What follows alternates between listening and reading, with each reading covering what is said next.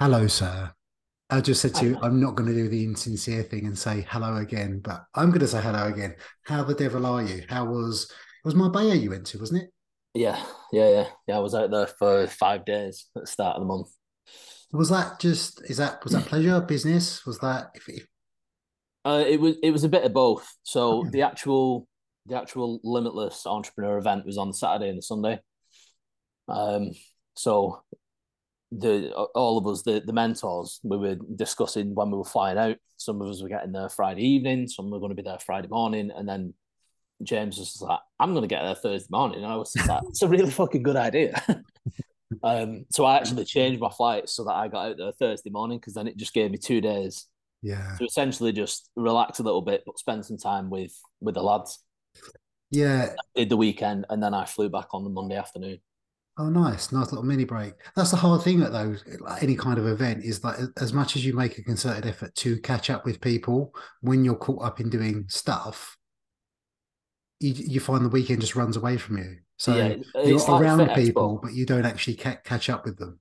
Yeah, it's like at the Fit Expo, we caught each other for what ten minutes. Yeah, yeah. And then you're like, right, I'll uh, you know, I'll I'll speak to you later, and then you don't because you can try and make your way to speak to someone, and you'll see somebody else, you chat with them for ten minutes. Go right, I've got to go because I just need to go, and then you'll see somebody else, and you're just mm. like, right, it's taking me an hour to get across and those occasions are so few and far between. The yeah. best intent in the world is you just don't get a chance to catch up with people. Which one of the, one of the main reasons why I wanted to have this chat. Like I know we speak in the inboxes and stuff like that, and we have a catch up in person. But you know, as a man with some one of the more self aware people I think out there, without blowing too much smoke, you know, I'm beyond all that stuff. But um, we can kind of delve into that because uh, I kind of, just full transparency with this podcast. There's no like a real intent behind it. It's like a little passion project. It's not about getting people on to offer the most value as possible. Although people will naturally do that, I think. But just having interesting conversations with people, I would naturally like to just have a catch up with, and I think we'll get some interesting stuff that come out of it. So, yeah. if you don't mind me asking, we're going to go back way back when, but I always think the interesting thing about this self awareness conversation is you almost need an element of being a bit self-aware mm-hmm. to make a concerted effort to go through this introspective, sometimes uncomfortable process. When was, I guess, your first little inkling in terms of this is something I feel has been of real benefit to me. I've had some blind spots. How can I help others explore this a little bit more because I found it so beneficial? Mm. Um, you know, this is actually this is a question that Elliot Wise asked me um, last time I was at his because he said you are one of the more self-aware people that I know. He was like, when did that start? And like I said to Elliot, like, truth be told, I really kind of started to become a lot more self-aware when I was 14, which is very early days. But high school is a popularity contest, essentially, isn't it? It's just that that is what it is for the majority of people. And I kind of I got to a point and I thought, what does it fucking matter? Because I knew as I was starting year 10, I was just like, well, realistically, the talk of GCSEs, etc., starts. And as soon as that starts, you, your your concept of the end of high school is immediately brought forward. And you're just like, right, the next two years, which are going to go like that, high school's done with.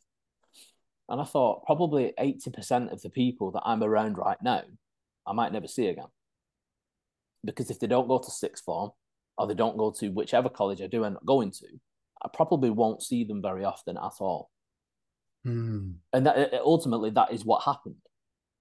And then after college ended and everybody else went off to uni, I didn't see anybody. So and that that the my perception of that kind of picked up at the start of year 10. So that changed the way that I conducted myself. Yes, which then like 15, meant right? Year 10 is like 15 you're moving into 14 15 and then year 11 is 15 yeah. 16 um but that then altered the way that those last two years of high school played out for me because i could go into any social group. I could go into you know everybody kind of you get their own little clicks, don't they? Mm. well i could kind of migrate from one to the next to the next to the next seamlessly with no issue and it was because I wasn't in one of them. Mm. I didn't belong to a group of people. I was just me doing me things. Yeah. And because I was uh, I was of that nature, it just gave me the capacity to be able to move between them. And I suppose I've never really lost that. I've never yeah. I've never um yearned for the the approval or the acceptance of a specific group of people. Do you find that like quite an adaptive thing, that being a chameleon going from one group to another? Is that the, through the realization, I guess, because it was coming to an eventual end, or was that just the ease at being just you and actually naturally, if, if you're accepted within those, great. If you're not, that's great as well. Yeah. So what you just said then, the term that you just used is a term that I use with clients, and I refer to it as the chameleon effect. Only I mean it differently than what you do. Okay. Because your your perception is to be able to go from group to group to group. You need to chameleon into that group, almost kind of fit their mold, and then go to the next one and fit their mold. I didn't. I was just me in their group. Hmm. Whereas the chameleon effect is what I refer to with my clients, where almost naturally we all have a uh, adaptive personality dependent on the people that we're around. So if you were around your mum and dad, you would probably conduct yourself differently than if you were out with friends that you've met through social media. And if you're with friends that you've become friends with through social media, or you were with friends from high school, you'd be slightly different version of Dan because they know a different version of you. You know, from a past life when you've had colleagues, if you were out catching up with them, it might be slightly different version. So we have this chameleon effect where we're not the same person regardless of which social group we're in. Mm. And I would say to clients, because the, I would say the vast, vast majority of them all nod in agreement. They go, yeah, that's true.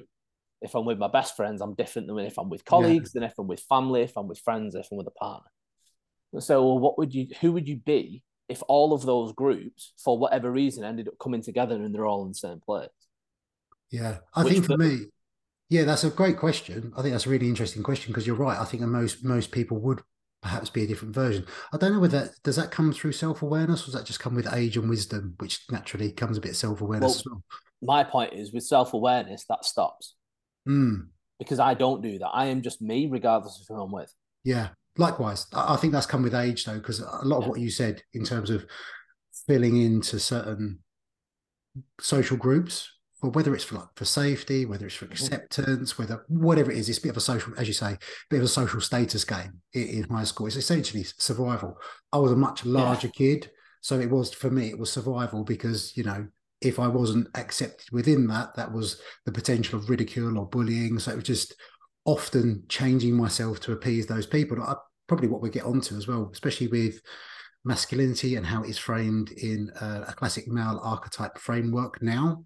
I think if you've been exposed to a certain masculine identity growing up, a lot of men accept parts of that, but also force themselves into part of that. And now with this new wave narrative of, I say new wave narrative, but the acceptance that is there's elements of masculine and feminine in men and women, in that people are, I guess, being prompted and coerced to explore the idea and be at ease with things that would typically be associated with being more feminine. So being vulnerable, being open and honest with your feelings and things like that. But that is quite abstract to someone that has led their life as a chameleon and always wanted to fit in because fitting in has meant acceptance and not being socially rejected in some shape or form. Hmm. Yeah. I mean, one, one thing that I do I think is obviously with me starting the male support network and a lot of the conversations that I have with men within that and ones that want to come in is that one of the issues that we've got is that this this push for men adopting more feminine personality traits and uh, you know emotional constructs is that it's not that that is inherent in men. It's that it's being introduced as it should be as if mm. not being like that is a flaw. Yes but the problem is, is that men don't need to be emotional. Men need emotional control because that is actually the way that men have always been. And that doesn't mean that crying is you being out of control. It doesn't mean that that is you being emotional, but that's the way that it's being presented now. Mm. So it's almost like the word emotional is being used to encompass everything that isn't like being stoic. And yeah, the problem is outside of stiff upper lip. Yeah. So like stoicism for a man is it, it, it's a great foundation to have but it's having the understanding that if you do become sad about something if you do cry over something that there isn't anything inherently wrong with that. But you do it and then you move on. You don't do it and dwell in it. But one of the issues that I've got is that there's an awful lot of the content content that's being produced at the moment. I would say the majority of content that's being produced that's being aimed at men to try to promote this more emotional side, vulnerability, etc. That is actually just the content that is produced for women, and it's just having men stuck over the the, the label where it used to say for women. But men men's minds and women's minds aren't the same. So a feminine energy in a man is different than feminine energy in a woman because men don't think the same. We don't react the same. We don't handle emotions the same. And that's one of the biggest issues because I've had men come to me that have been wrapped up in this five to six year long push for men to be more emotional, to be more feminine, to be more vulnerable, etc. And they're just fucking lost. Mm. They actually feel worse for it because it's made them feel weak. Because it's almost like in order to achieve the feminine model that's being presented, they've had to denounce the masculine, almost as if it's a one or the other. Because one thing that I really, really dislike is that the whole toxic toxic masculinity topic.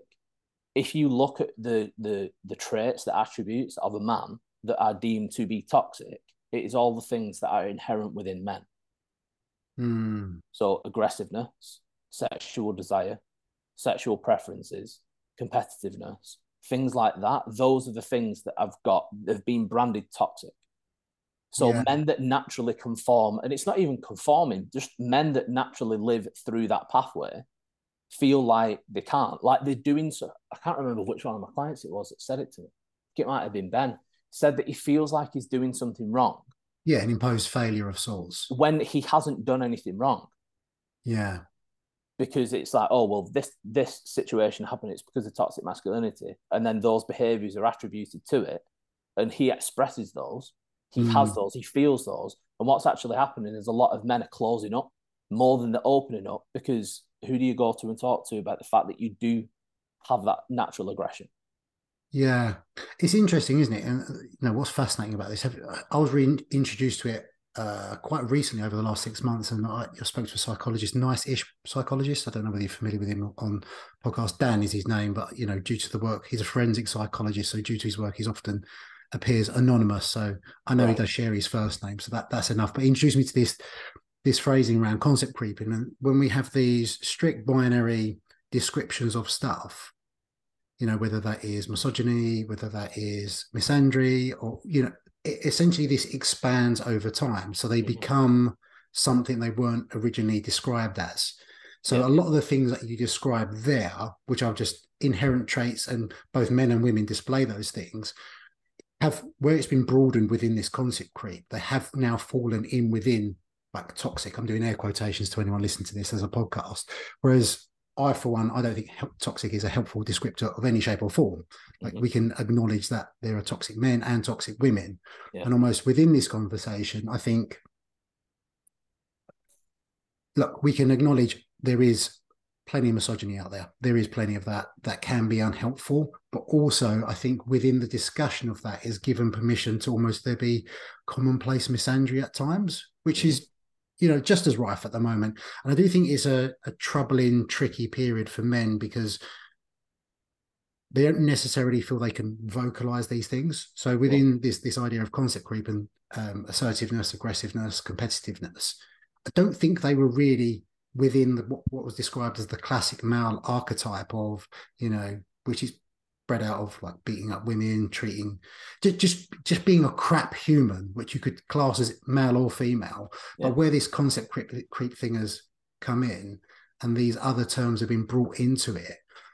When people say toxic man, toxic men are aggressive, I think aggressive is just uh, you know depending on the context that you use it in, it can be an attribute, right? You know, I have yeah. to be aggressive for jujitsu. You know, yeah. whether you're in the gym lifting, you have to be a certain amount of aggressive. You know, there are positives to that. And I think when we talk about even like angry men, anger is something that everyone displays, right? And I think anger gets a bit of a bad rep.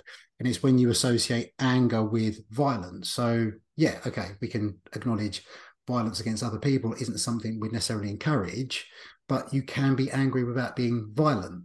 And yeah. again, within this concept creep is everything just gets thrown in with each other. And where it becomes everyday used terminology, people throw it out there, it leaves you scratching your head a little bit. And if you don't have this awareness of the conversation, which is why I'm so grateful to you to have this today, is it can leave, you can be left really confused by it. One thing that it's done most than anything is it's isolated an awful lot of men that have done absolutely nothing wrong. So it's like what you said a, a, a little while ago, is that it's the I can't remember the exact the exact phrasing, so I'm going to butcher it a little bit. But it was just the things that it's the things that are labeled as toxic so, you know, if a a man that exhibits behaviors that is deemed as toxic masculinity, that automatically means like, right, well, he was being aggressive and that's toxic. Therefore, all aggression is toxic. Hmm. And any man that displays aggression is therefore a toxic man. That's one of the problems. It's been that there, there will be a small subset of men that actually fit into the the the what would be the confines of toxic masculinity if it was actually defined with a very specific labeling, which at the moment it hasn't been. Mm.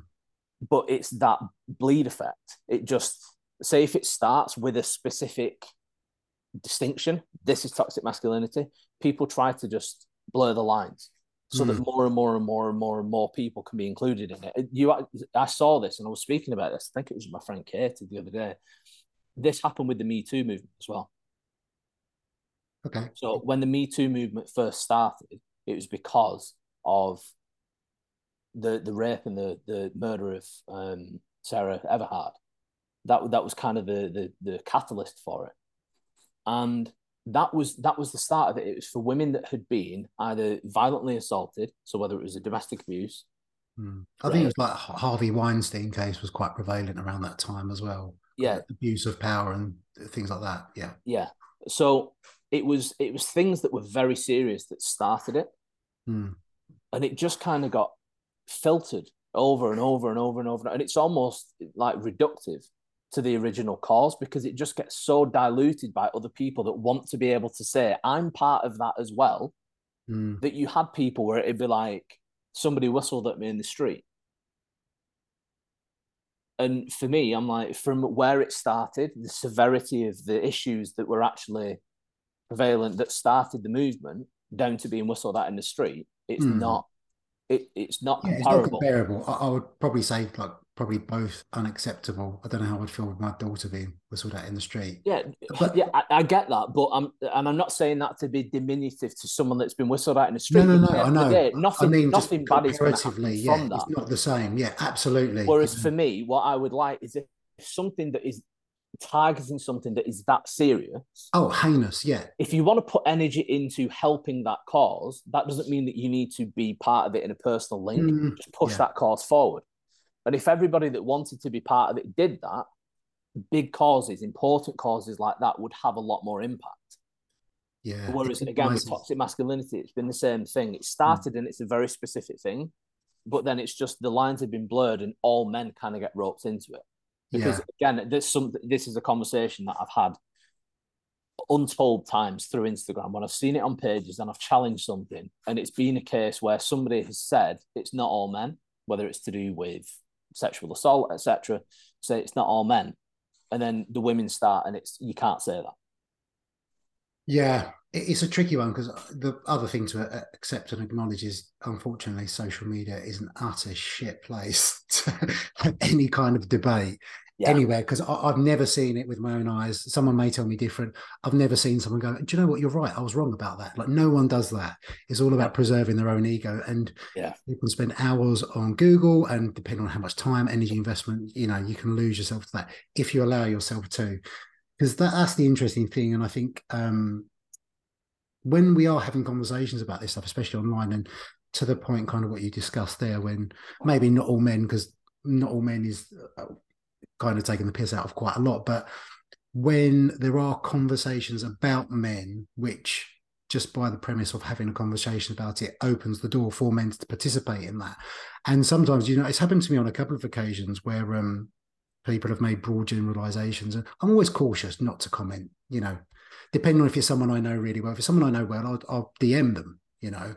But occasionally when I have commented and um, someone's turned around to me and said, oh, look, he's mansplaining. It's like, well, No, it's not. It's actually like I thought. But anyway, like you kind of know where the conversation is going to go from there. But that and, that's that's another another example of how men get shut down. Yeah, you're not, you're not allowed to be part of this discussion. Well, I mean, yeah, in some cases, men are mansplaining, maybe breaking it down, being patronizing, but in certain cases, men actually want to contribute, be part of the conversation because they want to better represent themselves. And also, if there's a misunderstanding, they want to know where that misunderstanding comes from, right? Mm-hmm. So, um, when you're talking about that, I straight away thought of influencers and actually this rise of virtue signaling. And don't get me wrong, I think certain cases there is a need for people to speak about a little bit more and I think with many other things, we have plenty of awareness about them anyway. But that's a whole other topic. But I often think with influencers with so many people following, if they've got a million followers whatsoever, whatever, if they really care about that cause, so as not to diminish the plight of actually people that are experiencing it and make it about themselves, they are given the perfect opportunity to elevate the people that are actually doing the work within those causes. Yeah. I, I, find that's often a tell, especially when it comes to things like body positivity, um, well, I say body positivity, that's a prime example because you have people which aren't too far away from like body ideals or have used their yeah. body to market a certain service with that bodies that look women. like this also look like this yeah twisting contorting themselves to like find a, a, little little bit of skin maybe and go i'm just like everyone else when actually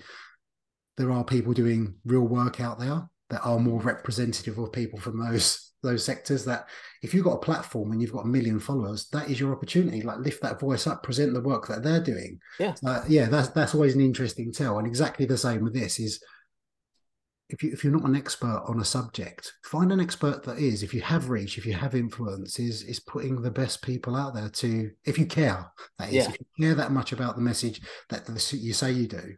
And um with this thing about the way we pathologize everything now. You know, it's like if you experience sadness, you're depressed. Whereas as someone that has experienced depression in their adult lives is it's really reductive and almost almost quite, I guess, insulting when yeah. someone says that and use these words so flippantly. But like most of the things in our language, things get so ingrained, people it's just a slip of the tongue. People just say them even if they don't mean them well, or know what they mean everything just everything's just been reduced down, hasn't it? You know, if somebody's sad, they're depressed. If somebody feels a bit nervous, they've got anxiety. Yeah. If somebody feels anxious, they've got anxiety. You know, because people just conflate anything that can be mm. given that term. You know, like when people say things like, "Oh, I don't know," when I need to go somewhere, it gives me anxiety. What the fuck do you mean? It gives you anxiety. You either have it or you do not have it. Mm. You know, or people say, "Oh, I'm so um, I'm so OCD." With such a thing. It's like OCD is a really serious, debilitating condition that some people are unfortunate enough to have. It's not. It doesn't mean that you like things to be a certain way. Like some people, some people messaged me the other day. My friend Rosie, um, when she was staying at mine over the weekend, posted a video of me where I was explaining how how much it bugs me and the cutlery drawer isn't right it's a weird thing that I've got. I don't know why I am the way I am, but it's just it just irks me when I open it and like shit's just everywhere. And like we were having a laugh about it. For some people, a message be like, "Oh my god, you've got OCD so bad." I was just like, "I don't. I'm just quite particular with that one thing." Yeah. I was like, yeah. but outside of that, I don't have a really serious need for everything in my wardrobe to be a certain way. If I'm leaving the house, I can just pick up my keys, pick up the shit that I need, and leave. Mm. People with OCD, they've got very serious routines and, and, and things that they need to go through, habitual patterns of behavior that they have to go through. And if they mess it up halfway through, they've got to stop and start again. And they won't leave the house until they've done that. People just don't get it. That that is something that it won't stop, but it would be great if it would. Because, like what you were saying, if somebody's got a big platform, they've got a million, two million followers, that's the sort of person that could take a post that they've seen from an actual expert, someone that's got an awful lot of experience in a particular field, and just share it and say to their following, read this, watch this, it's amazing, it might help an awful lot of people. But instead, they'll see that and they'll think, oh, I can get a lot of play from that. I'm going to say that I kind of suffer with that in a way. And they think up a little story and then they present it as if it's this is my lived experience. Mm and, and I think a lot of it it's virtue signaling slash sympathy seeking, anything for yeah. that additional narcissistic supply. I've heard it referred to as sad fishing. because it's, it's, essentially like leveraging yeah. people's sympathy, their empathy, like whatever it may be. And unfortunately, I think just with the nature of social media, is the element of it that sets us all up for a, a bit of self deception and possibly if you're not self aware, is it's quite you can see the allure. You can see how people have this fascination with insta fame, much like they mm-hmm. have a fascination with celebrity culture. Whereas you get all this external validation, these little dopamine flashes in your brain just from essentially strangers just admiring you for just being you. Yeah. So people use that, they leverage that, and people have that as a as a job. You know, a job as an influencer is I, I know of people that get paid 20 grand for a grid post for an ad. So it makes I, I, I understand it. I might not agree with it, but I do understand it. Much the same as people come out of a Love Island and they're selling like a fitness product. Yeah. Yeah, I mean, like I get it as well. And at the end of the day, it's marketing, it's a business. If you can make yourself your business, then great. I would just love to see people do it with more integrity. Mm. Yeah. I think that's the missing link. Honesty and integrity go an awful long way. Yeah. I think integrity has become one of those abstract phrases, almost like when people talk about personal values. They yeah. talk about a personal value they associate with themselves, but whether or not they live in line with that is, is something else. They just like, you know, they like the sound of it. Yeah. You know, when people say, I've got integrity, is, and then you see them in person and they definitely don't act in line with the, the apparent in, integrity that they hold dear. You're, you, you know, I obviously met you through your our, inter- our mutual interest in fitness and health. Where did you decide, I've had enough with this fitness malarkey? I'm I would say you have, you've, you've now. I, I, know it's been quite a while, so for anyone not listening that doesn't know you, you were, I guess, more of a, a, a coach, more from a, a, health nutrition training standpoint, yeah. and just which I admire because the humanistic elements are what fascinate me about the job. Because without that, you can't do the job anyway. But you've made more of a concerted push to delve into the the person rather than just the behaviors, right? Yeah, yeah. So uh, as as I am now, everything that I do now is either life coaching or business mentoring. Um, but the the fitness side of things, I was a fitness coach for 17 years. And then I came to a point and I just it just it just wasn't what I wanted to do anymore. I I I had just myself personally and professionally had just evolved beyond that. And I think it was just purely the amount of time that I've been doing it. Mm. Um, because at the point when I stopped, I was still successful, you know, quotation marks again for the people that can't see us. But like in 2019, that was that was probably the busiest that I was, and I I, I maintained between 90 and 100 clients for the entire year through into 2020, and then COVID really helped to mm. alter alter that number. Um, because I would I would say throughout throughout lockdowns, through all of them, I probably ended up losing sixty percent mm. of my, my clientele. So even even with sixty percent gone, it wasn't like I was I was in a position where I was destitute. But it was also when when things were getting back to normal, and it was just a lot of it is people's unwillingness to just accept accountability and personal responsibility for the things that they do consistently. You know, hmm. it was having to have the conversation with people and saying the reason that you're in this situation is the accumulation of all of the decisions that you've made over the last years, not the last couple of weeks. You know, it's not a month. This is years, maybe even a decade or more of decisions that you've made consistently that have led you to this point.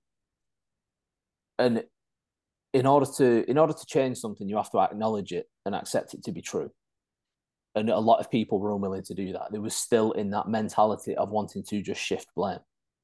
And one thing that I found when I, because I started life coaching, I started my own kind of, I would say, personal development journey back in 2010.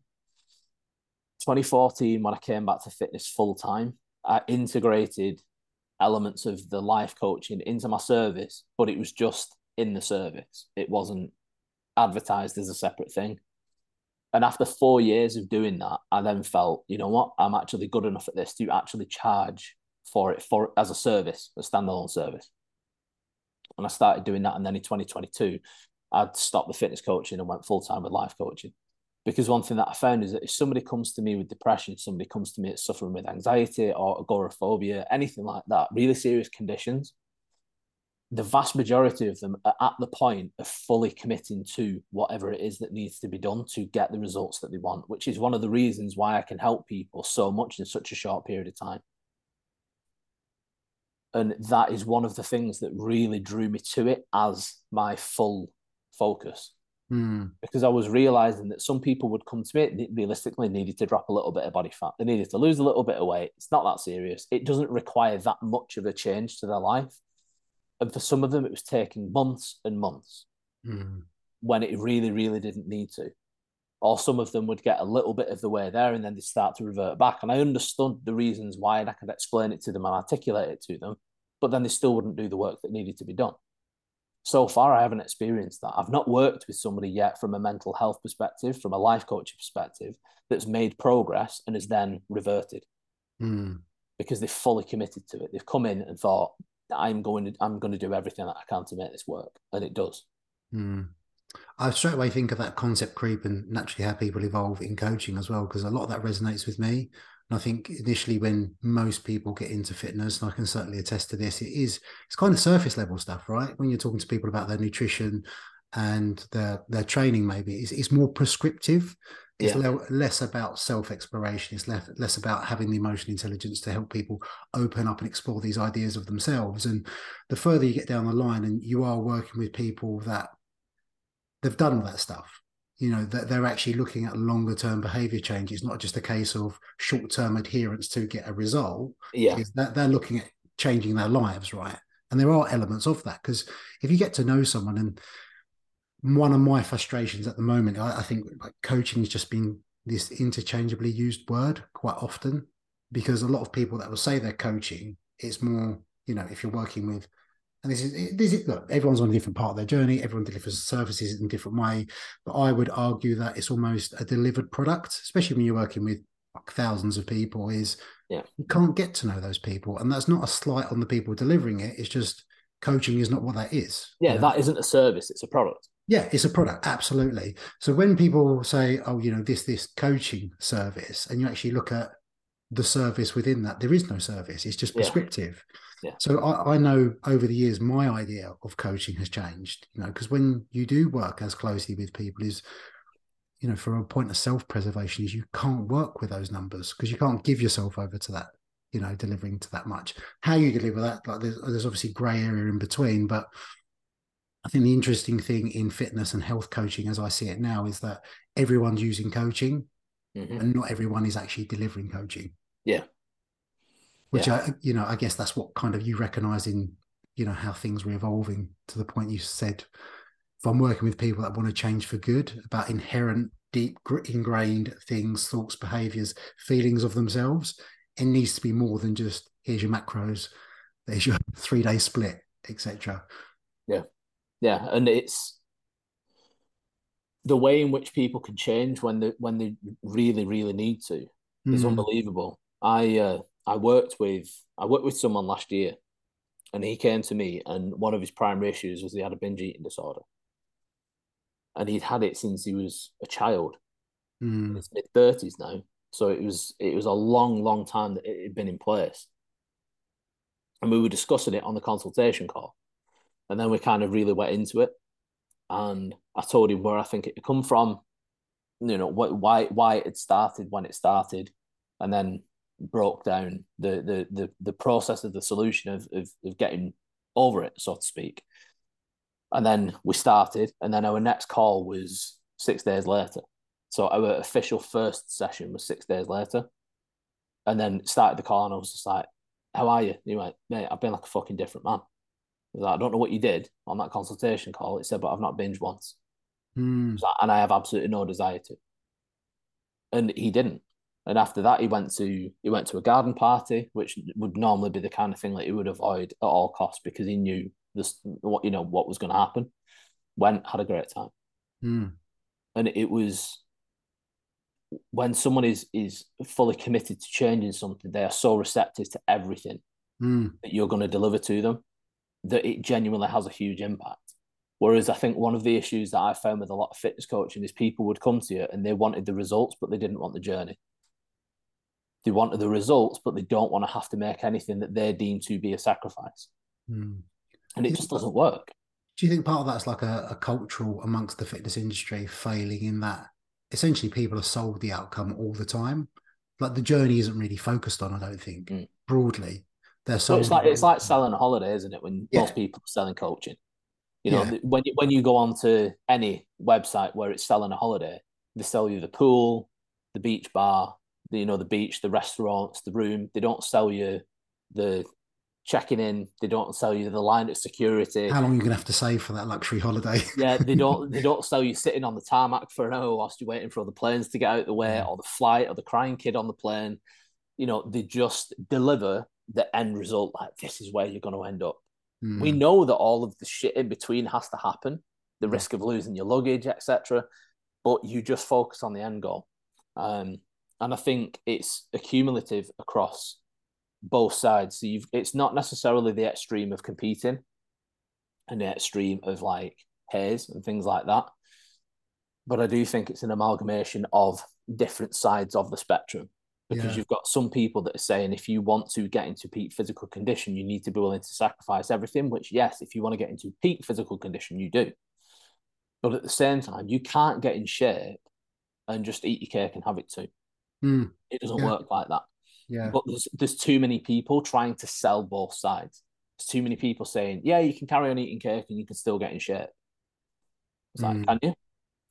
Like, yes, you can, but you have to do it in a very particular way. In order to be able to do that, you have to have a very good understanding of caloric density, being able to track your calories, self awareness, as well as self control. Mm. You know, and it, that side of it isn't discussed. So even even from people that sell that element of fitness, they don't sell the whole story. They sell the dream, but they mm. don't tell you what you need to actually do to get there because you may have to in order to get to that point where you can just live life, be in shape, and still eat the foods that you like. You can't just get to that point. You know that, I know that. Anybody that genuinely understands fitness knows that you have to go mm. through a process of learning the basics and mastering the basics so that you can naturally adhere because say like on one day you have slightly higher calories so i know i know i do this. If i have slightly higher intake on one day i almost naturally re- you know regulate the following day and won't eat quite as much. I'm not conscious of going oh i had some chocolate yesterday yeah, so you're not neurotic about it yeah. But it's just you you ebb and flow and mm. then over time if you straighten the line out you hit the average that you need to be at that's life as well, right? I think like one one of the things that I often find people experience is this whole all or nothing mentality. Is they have to be all or nothing. Mm. Whereas you know, essentially, depending on who you're working with, any kind of one aspiring to have a life where they can go to barbecues or they can have a couple of drinks out, they can have their cake and eat it. Is it's just the realistic management of their goals in that maybe that's not what you really want, and perhaps something I think that is over glorified is balance is a lot of people have these grand, ambitious goals, and the truth of it is, you can't have balance.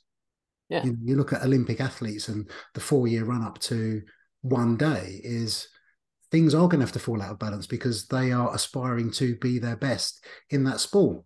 You know, there yeah. are hugely admirable traits, and I think this is where everyone starts shitting on each other and their, their endeavors. Is we can acknowledge that for a lifestyle person, living your life like a bodybuilder isn't healthy. But then Absolutely. someone top of their game at bodybuilding, they don't want that lifestyle anyway. They're, they're trying to be the best at bodybuilding, and that is why they're doing what they're doing. Yeah. So it's interesting that this conversation comes around empathy, compassion, and understanding. Yet either side fall on their faces when it comes to that. Yeah. Is yeah, you've got to have compassion. You've got to have I, empathy and understanding for those individuals. One thing that I found is that an awful lot of people that talk about um, balance don't have a fucking clue what it is. they just they, they just don't seem to understand it. Balance doesn't mean 50-50. Mm. Balance is 80-20. Balance can be 90-10. You know, it can be 45. It, it just it just it doesn't you know what? I'll use me as an example. One thing that people like to talk about work life balance. Right. And one of the biggest flaws that I think that people have when it comes to work life balance is trying to achieve it on a day to day basis. Or they try and achieve it week to week. So for me, I have no interest in balance right now. with work and life. So what I'm doing is I've purposely committed to working disproportionately for the next 20 years. And the reason why I'm going to do that is because if I work disproportionately for the next 20 years, that will mean that for the remaining years of my life, I can rest disproportionately if I choose to. So I will achieve the work life balance of my life over my lifetime. You know, and yet some people could go, yeah, but you might die in 10 years. Yeah. And if I do, then I'm not going to give a shit anyway because I'm not going to be here. yeah, very good point. Very so, good point. Uh, but I'm also not going to live as if I'm going to die tomorrow. Mm. So I'm going to work disproportionately because I also know that the standard of life that I can provide for myself, my partner, my kids, and future family members is going to be vastly better if I do that than if I try to be balanced on a day to day basis. Yeah. So I don't have any interest in work life balance. When it comes to me dieting, I don't have an interest in balance. I don't care about how much cake I can eat. I don't care about being able to have a piece of chocolate or a packet of crisps every night. You know, I absolutely love ice cream. I love ice cream. I don't give a shit about having ice cream when I'm dieting because I'm not, I'm dieting now. Yeah. You know, and for me, a diet isn't supposed to be sustainable. A diet is supposed to be maintainable whilst it's needed. And then afterwards, you work on creating the sustainability around the body that you want to maintain after the diet. Diets are supposed to be effective. I would rather diet for 10 weeks and do the job than diet for a year and it take that long to do the job yes, the diet won't be as harsh, but I'm I'm having to diet for a lot longer. So I'm having to navigate life differently for a much longer period of time. Mm. Whereas if I diet harshly for 10 weeks and then focus on maintaining what I achieve or close to, over the next 10 weeks, I'm going to achieve that maintenance. Mm. So 20 weeks, and then the rest of the year is just spent living life. Yeah. So I think that's your justifiable reason, and that's absolutely fine. I think. I think is when this i don't know whether it's a belief or uh, an expectation that everyone needs to think and believe exactly what we do if yeah. you have an awareness of your broader picture your bigger picture is it doesn't matter what anyone else is doing you yeah. know and for some people that is living aligned with you for some people it just might be the uncomfortable acceptance that maybe they don't want to get as lean as they possibly want to but that's fine as well. But yeah, it's, exactly. Again, it's just managing those expectations. Yeah, it's, I think it's more. It's it's not that the other ways of doing things are wrong. Hmm. It's just that there's other ways of doing things, and this other way might be better for you as an individual. You yeah. know, so like when I said that I don't give a shit about work life balance, this is the way that I'm going to achieve it. The reason why I said I and I is because I mean it's indicative of just me. Yes. That isn't me saying this is the way that other people should do it. But I mm. also feel that a lot of people through social media, and probably as you said earlier, people pathologize everything.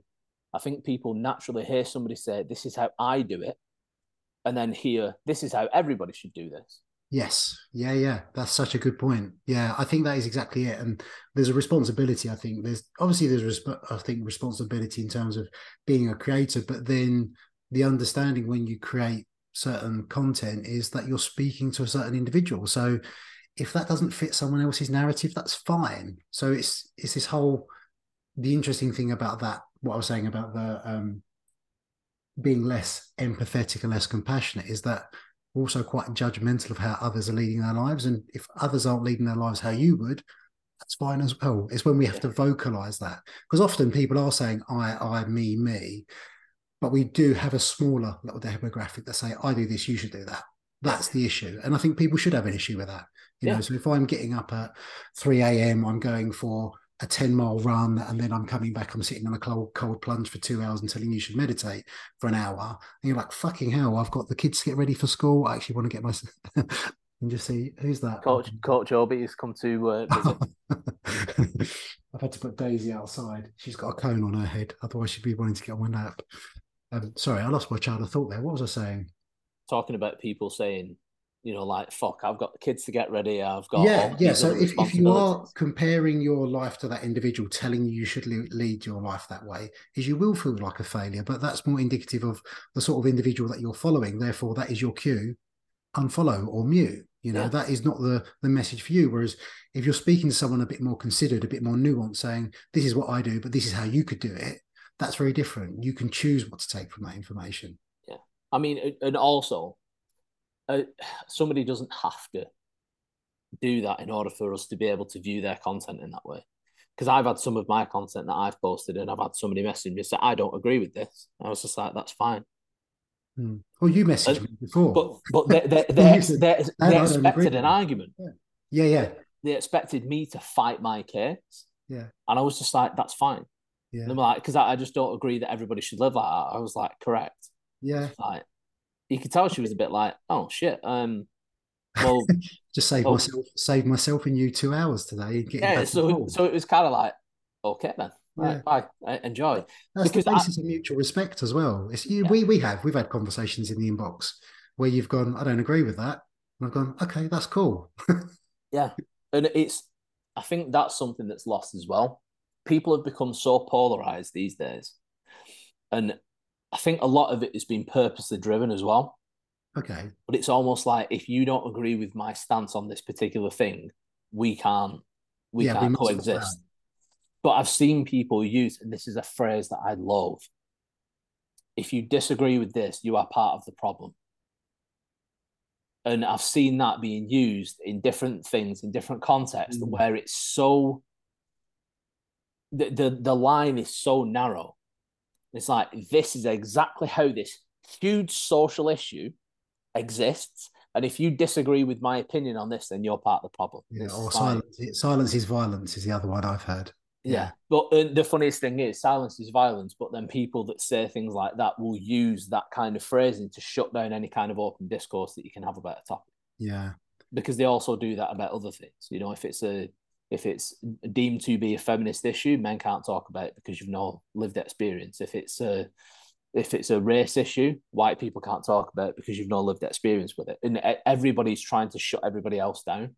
Mm. And it just doesn't work you know, if we want people to have open conversations, and if people are as progressive as they claim to be, that means involving people in these conversations. You can't just give one side of, not even the argument, just one side of, of the view or opinion. Is I'm sure I've said many ignorant things over the years, but if someone was to say, actually, have you thought about this way, I'd, I'd be really receptive to it. Yeah. But if instead of that, you're labeling me as ignorant, I know I have just by my own admission, or you're shutting me down saying I'm like phobic or I'm stupid or you know some sort of label like that when I've been receptive to taking on feedback is I'm not going to engage in that and that, you know that almost brings us full circle into people feeling a bit more withdrawn feeling like it's not safe to have these conversations out loud whereas I'd like to think is if I don't know about something even if my question's a bit ignorant I should be able to ask that question so I can get clarity on it that's how we learn yeah. right you know and that's yeah. one of the biggest things about cancel culture now is I don't believe in cancel culture. I, I think it's. I. I think if I am going to use the word toxic, which I'm not a fan of, that is quite toxic because people don't have the ability to say, "I'm sorry." And there's there's certain circumstances where someone's committed a heinous crime. You can't defend everything, but if yeah. someone said something slightly off key or it's reflective of the time or society at that time, and they're willing to take it on the chin and just say, "Do you know, what? I apologise for that. I want to do better. Tell me how." They should be given that chance yeah, that's that's one thing that I would never do.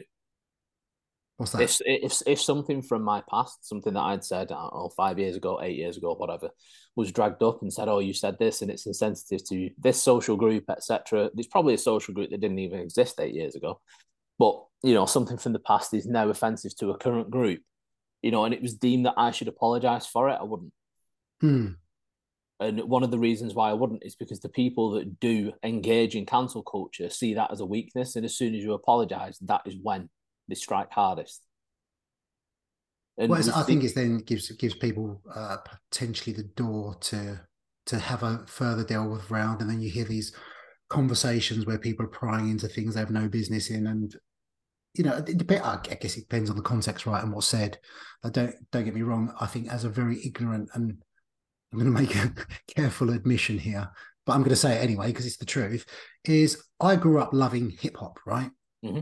So when I was first introduced to hip hop at nine, 10, I would have probably sung along to lyrics that I had no understanding of. Mm-hmm. That doesn't inherently make me racist because I use certain words. Exactly. At that time, I was just ignorant. I just sang along to the song. I wouldn't use those words now. And if smartphones existed then and people took a video of that, I wouldn't apologize. I'd explain exactly how I am now. Is like it's just reflective of the time. It's not because there was any uh, malicious intent there or I meant it in derogatory terms. It was just I was just saying words because I didn't really know the de- depth and understanding of them. Yeah, we live and we learn, but I, I make you right in that regard. Yeah, because even that's interesting. You know, the fact it's the control of language. Mm. And that's one of the most important things. In fact, I think I posted about that in my last Q and A on Instagram. Um, you know, somebody asked if you could if you could learn one skill, not meaning me, but if I if I was to advise other people to master one particular skill that would help them in many areas of life, what would that be? And I said it would be language. You know, the ability to articulate your thoughts and your feelings is one of the most important attributes that a person can have. One of the things that I do find with a lot of clients, a lot of men in the MSN, and a lot of people that I speak to in on Instagram, TikTok, etc., is I can articulate things that they think and feel better than they can. So they'll give me a gist of what they're experiencing, and then I'll articulate it in the way that I would, and they go, "That's perfect. You've just said it better than I could." And people that can't articulate their thoughts and feelings are trapped it's like you're trapped in here. You can think it, you can feel it, but you can't express it to someone to then hopefully get the help that you actually need. Yeah, I feel like we could have a whole separate conversation. By the way, the time has flown. I hadn't even. Re- I've just glanced yeah, the first time. we could just talk forever. But the interest, I keep saying interesting, the fascinating. Just use a different word. Thing about that is often with this strength in speaking narrative, and I speak about this quite often, I guess, because it's people don't have the skill set, and that's not a slight on them. Is if you were brought up, or maybe you've never made a concerted effort to expand your communication skills, or you know, delve into the emotional granularity of being able to pinpoint exactly what you're experiencing and how you're feeling. Sometimes you do need a bit of help, you mm-hmm. know. But the wonderful thing about that is, like any other skill, is the more you practice it, the better you get at it. So yeah. with this pressure, I guess to strength in speaking is a lot of people just don't have those skills. I don't think that's an inherently male thing. Is people don't always have the the ability to carefully articulate exactly what they're experiencing at any one time. So yeah. that manifests itself in certain behaviors, or they'll just use different words. You know, I mean, you ask people to pinpoint how many emotions they feel, they'll probably go happy, sad, angry, uh, but then yeah. when you look at like Plutchik's emotional wheel, when you realize the depth of those things, like shame, humiliation, disappointment, all these other things that it could be, when people have those tools at their disposal, yeah, that you know that makes things a bit easier. But we shouldn't just expect people to have these skills if they've never been taught them or they've never made a conscious effort to learn them. Yeah. Can you talk a little bit more about your men's group, please? Because I am conscious of your valuable and precious time.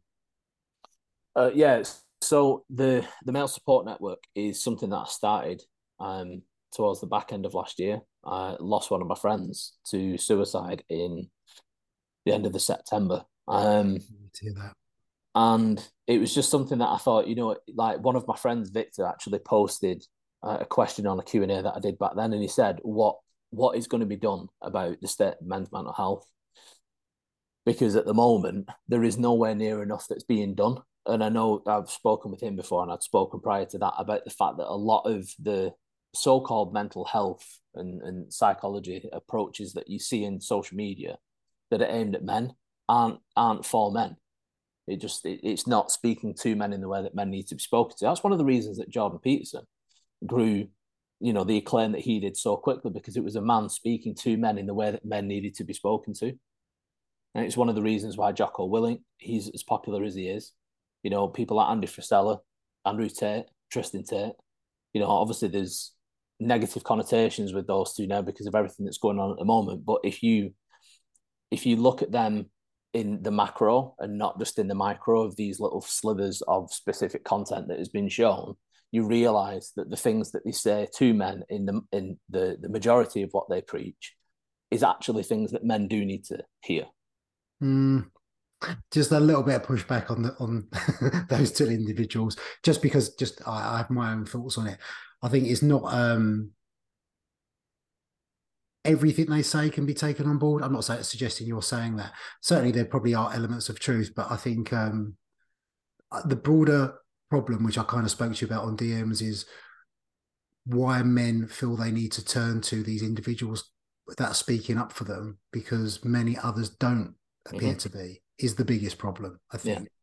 Which you know we can pinpoint who said what and why they said it, and I don't. I kind of think they're like irrelevant details, but exactly to your point, which I agree with. I think it's possibly the language that's used and the way things are communicated just doesn't speak to men, and that this crossroad in which they have a pull from society to be a certain way, a push from the broadest part of society, which has always provided comfort for them, which mm-hmm. some of society deem as less helpful attributes. Why should I move away from what's comfortable? Why should I change? Because there aren't any real pioneering male voices out there. Potentially, I say none. There are. That's a lie. There are, of course, there are. But I, I, guess the ones that are getting the most exposure tend to be the most polarized within that. So we can take caveats and elements of things they may have said that's been helpful. But as you say, it's the most extreme ends, probably the most some instances disagreeable ends that are polarized and they are the clips that go viral mm-hmm. Yeah, because that's the thing I've I've always said. I'm not I'm not one of these people that say I agree with everything that is said. Hmm. Because I don't. And it's it's as simple as that. I don't agree with everything that is said. But the problem is, is that there's other people that I I don't like that have said things and I've gone completely right. Mm, yeah, so yeah. because I dislike that individual, yeah. But whether it's as a person, whether I know them personally, or whether it's just I've seen such an array of their content that I've disagreed with, if they then say something that is truthful, that is helpful, I will still say it's correct. It's yeah, yeah. It's helpful yeah. for people to hear. It just depends on who's delivering it. But the purpose of the the male support network was after I posted um, my replies to Victor about men's mental health and the way that things are and how bad things actually are for men mm. overall in society. Like certainly when it comes to things like family court and things like that, custody to children, even even when it's just suicide deaths in the workplace, things like that, where it's the it's massively skewed towards men, where it's like deaths in the workplace, 99% male. You know, suicide is majority men. It's like plus 80% at the moment, or just less than 80% at the moment. Um, and I was talking about those statistics in the replies to my friend Victor's question. And every man that replied to it, every male that replied to it, were like, I really needed to see this. This is amazing. Like it's so on point. There's so many things here that I wasn't aware of, but kind of almost they, they didn't know, but they kind of knew, if you know what I mean. Hmm. They'd never been told, but they had a, a feeling about it. Again, and, just maybe just couldn't articulate. Yeah. And every single woman that responded to them all turned the conversation to themselves and women. Hmm. Every single one. And I was just like, I'm trying to talk about men's mental health and the fact that more needs to be done for it. And every woman that came to me was saying, Yeah, but what about women? Yeah, but men do bad things to women. Yeah, but X, Y, and Z. And everything was of a, a negative towards men to steer the conversation back towards women.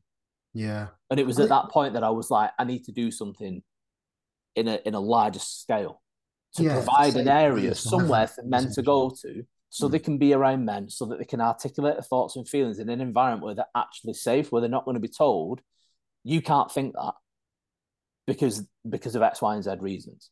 Yeah, it's a, it's a tricky one, isn't it? Because unconscious, we we can talk about things in equal measure without making it a whataboutism. Like there are plenty of important issues in the world, you know. So if I'm talking about, and I've, I've had it once or twice before when I've been talking about mal body image and someone's you know expressed huh well women have had it worse for longer. I, I, I, can I can accept that. I can acknowledge that. That's not what I'm saying here but at the moment this is this is the point I'm talking about yeah. you know because I'm talking about this doesn't mean I don't give a shit about Ukraine you know and all these other things is yeah. everyone's trying to pull it away from what it is and I think again it's just having that healthy level of skepticism and that self-awareness in that that's not important to me but that's important to that individual. They can talk about that. I don't need to make that about me you yeah. know, we're, we're not the center of everyone else's universe. yeah. They can yeah. talk about that topic topic because it's important. That was actually something that I ended up saying to one woman because she messaged me. She said, "Oh, like, why are you only doing one for men? What about women? Why don't you care about women's mental health?" And I just said to her, "I was just like, you start one." She's yeah. like, what do you mean? I was just like, if you care about women's mental health so much, I said, you start your own. Yeah. Because you care about men's group. mental health doesn't mean you don't care about women's mental health. Exactly. And I work with a lot of women. Mm. In my life coaching, I have worked with a lot of women, ranging from 18 all the way up to in the 60s. I've worked with an awful lot of women, helping them with a lot of different issues.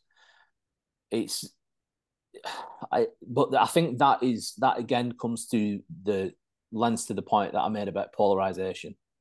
Because I'm seen to be doing something for men's mental health, that automatically means that I mustn't care about women's mental health. Mm. Almost like people have lost the the ability to conceive that someone can care about more than one thing at once. Yeah, crazy. But at the same time, you raise Ukraine. There's too many things to care about for every for everybody to care oh, about. we you know we wouldn't leave the house. We would all literally, and I'm I'm careful the use of this word, is we would all be depressed if we cared equally about every tragedy in the world is you wouldn't go anywhere. You would you yeah. just stay at home. Of course you would. Yeah, I it, that brings something to the forefront of my mind, and it's you. I, I imagine you're aware of him. It's a socialist theorist. Uh, I forget his first name, Hall, and it always it always comes to mind when I think about social media. And much of his work revolves around this encoding and decoding process which is the encoding process when I put my intentions, my message, however I communicate that out into the world, is I have intent behind that, right? My interpretation, that is what I intend for you. Whereas communication often happens on the terms of the listener. So you yeah. have your decoding process. So regardless of what I mean, or even regardless of what I said, you know, when people just extrapolate phrases that you've said or assumptions you've made that are not even there, you have your decoding process, and that decoding process off the basis of the narrative you fed yourself, the biases that you had, your lifetime, all of these other things that feed into that. So there's having that understanding for it and that tolerance for it, but also there's a tolerance that only goes up to a certain point. Yeah. You're constantly being misunderstood. Maybe that is a reflection on how you're communicating things, but if it's constantly being misunderstood by the same individual, maybe it's that individual. But there is always this encoding and decoding process that's going on, especially with social media as you say, like if you're talking about men's health, you don't put in in the small print, I don't give a shit about women.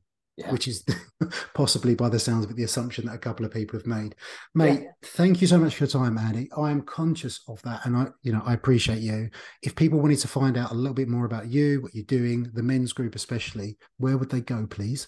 Um, Instagram would be the best place. So my Instagram handle is Andrew Keiller underscore EBD and the Male Support Network is just the Male Support Network. Is that just a click in your bio to find the pathway to that? Yes. Yes, excellent. Thank you, sir. To those that have listened, if you do rate this, you do like it, do that thing on social media, share with your friends, tell other people. That is the only way it hits other people's ear holes. Thank you so much.